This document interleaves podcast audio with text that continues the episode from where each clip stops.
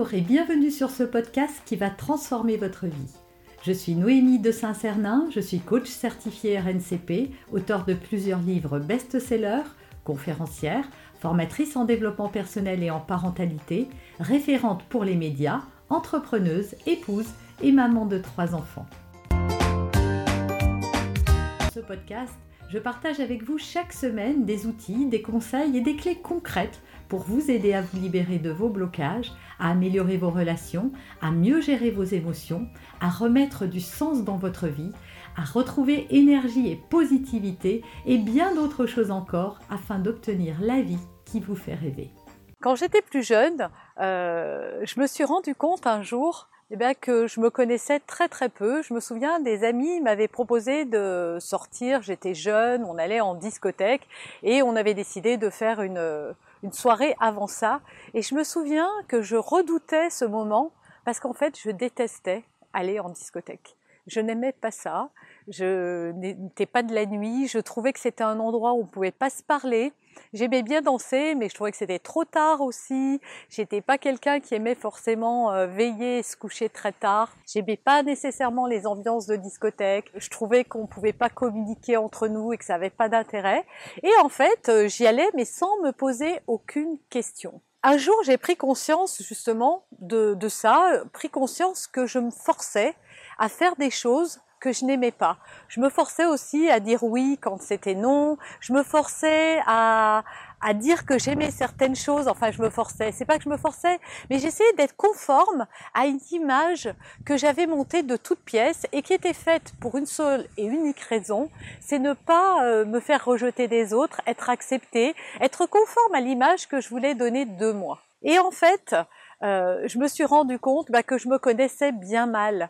Et que ce que je croyais être moi, l'identité que j'avais construite, elle était à l'opposé de qui j'étais vraiment. Alors comment mieux se connaître et pourquoi c'est important de mieux se connaître? Eh bien tout simplement parce que quand on fait des choses, parce que c'est d'usage, parce que c'est pour faire plaisir aux autres, parce que il est de bon aloi que de se comporter de telle ou telle façon, eh bien en fait on se nie. On nie une partie de nous, une partie d'authenticité, on offre un visage qui n'est pas le nôtre et on se renie d'une certaine manière nous-mêmes. Et ça crée du malheur en réalité. Même si c'est pas complètement perceptible, on n'est pas à l'aise. On a l'impression, et on s'en rend compte parfois, de jouer un rôle. Alors comment mieux se connaître ? Il y a un outil que je trouve fantastique pour commencer à se connaître vraiment, c'est de méditer. Parce que quand on médite, on va commencer à entendre toutes ces voix, toutes ces injonctions, tous ces jugements, toutes ces critiques, la façon dont on fonctionne en réalité, parce que ça passe totalement inaperçu tant qu'on ne devient pas conscient de ces automatismes. C'est aussi apprendre à être bien avec soi-même. Et ça, c'est quelque chose aussi avec lequel j'ai eu un peu de mal dans ma vie, c'est à être bien toute seule, à ne pas chercher sans arrêt des distractions, de l'amusement, de la compagnie. C'est juste essayer d'être bien avec soi. Et encore une fois, la méditation, c'est vraiment s'accorder un temps à soi et pour soi. Ce n'est pas le seul, mais simplement si vous avez du mal à supporter d'être seul avec vous-même, c'est justement que vous n'êtes peut-être pas un si bon compagnon pour vous-même que ça, puisque votre propre compagnie ne vous satisfait pas. Alors ça ne veut pas dire qu'il faut vivre en ermite et ne plus voir jamais personne. C'est simplement de savoir être et de ne pas être dans le faire, mais être dans l'être véritablement. C'est-à-dire ne rien faire. Et on n'a pas été habitué à ça dans nos sociétés. On est dans une société du faire. Il faut faire ceci, il faut être en mouvement sans arrêt. Et on a presque même de la culpabilité à ne rien faire. Et pourtant, c'est essentiel pour apprendre à s'écouter, à écouter ses besoins, à écouter ses ressentis, à accepter les émotions qui nous traversent, à se familiariser avec la façon dont on fonctionne. Vous avez aimé cet épisode?